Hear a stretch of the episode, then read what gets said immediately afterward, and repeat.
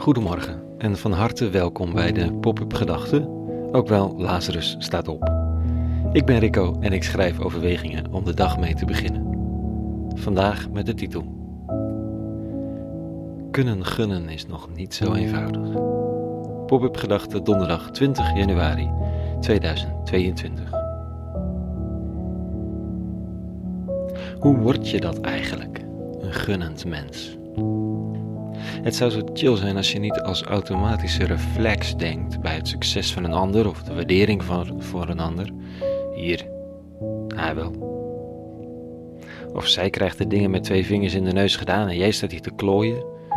Het brein roet zich vast in de vermeende ongerechtigheid. De temperatuur loopt op, de onredelijkheid ook. Maar het boeit je allemaal niet wat redelijk is, want je gunt die persoon het gewoon niet. Een enkeling kan zich hier niets bij voorstellen.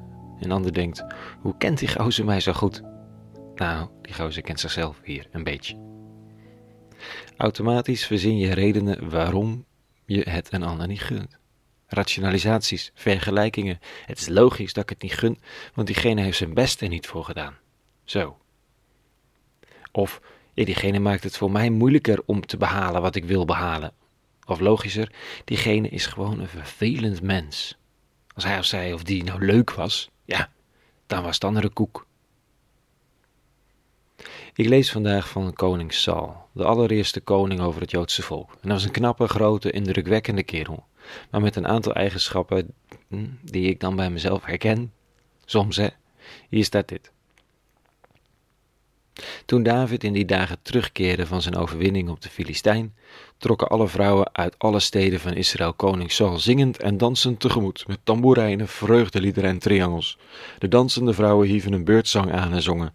Bij duizenden sloeg Saul zijn neer, maar David bij tienduizenden.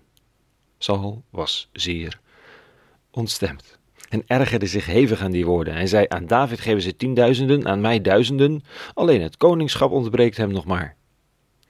Vanaf dat ogenblik bekeek Saul David met afgunst. Dat je op een gegeven moment hoort wat er gezongen wordt en denkt: verrek, ik ga hier af als een gieter. Zie die David stralen en naar hem kijken, daar sta ik dan. Vanaf dat moment wordt het steeds duisterder in de ziel van Saul. Hoe kan dat anders? Hoe had hij anders kunnen kijken? Het is toch logisch hoe hij reageert.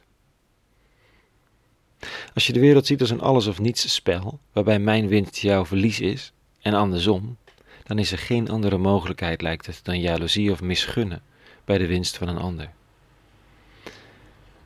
maar wat heeft Saul hier verloren? Wie is Saul? Saul is notabene de koning van Israël. Hij representeert dat volk en hij heeft aan zijn zijde een vrij briljant veldheer die onder zijn vleugels de overwinningen levert. Hij had trots zijn legeraanvoerder aan het volk kunnen representeren en zelf vanaf de troon kunnen gaan doen waar hij goed in was, whatever that may be. Maar hij komt er niet op.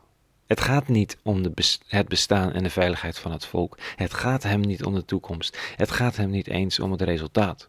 Het gaat Saul. Om Saul. De automatische breinreflex, de overlever, die een blikvernauwing is. En als je een, die je als een boer met kiespijn doet lachen bij het succes van de ander. Hier, die wel. Ja hoor. Maar als het brein automatisch reageert, betekent dat nog niet het einde van de zaak. Door de geschiedenis van het Joodse volk heen probeert de eeuwige via profeten, priesters, Jezus, apostelen de mens een universele blik aan te leren. Een perspectief dat eeuwig is. Het gaat niet om jou, het ging niet om jou en zal niet om jou gaan. Hoe hard sommige dominees ook proberen te leren dat jij gered moet worden en dat God jou specifiek op het oog heeft. Heus, je individualiteit is belangrijk, maar als onderdeel van het grotere geheel. De uitnodiging is om deel te zijn van een beweging die het goede op aarde gerealiseerd ziet worden. En daar zodanig in te geloven dat je het kunt leren vieren als dat zichtbaar wordt. Waar dan ook, door wie dan ook omdat je niet langer gelooft dat de anders winst jouw verlies is. Maar dat als er iets goeds gebeurt, wij er alle dankbaar, ontroerd en geraakt door mogen zijn. En dat als er iets misgaat, voor wie dan ook, dit ook te maken heeft met ons allemaal. Dat perspectief is er eentje om te leren, om in te oefenen. Het komt ons niet aanwaaien. Misschien dat daarom Saul wel zo prominent als eerste koning in de Bijbel staat. Dit is de eerste reflex, de eerste roerganger in ons leven. Maar de eerste reflex moet nog veel leren. En dat kan ook gewoon. Er is tijd, er is leven, er zijn verhalen. Gelukkig. Tot zover vanochtend. Een hele goede donderdag gewenst en vrede. En alle goeds.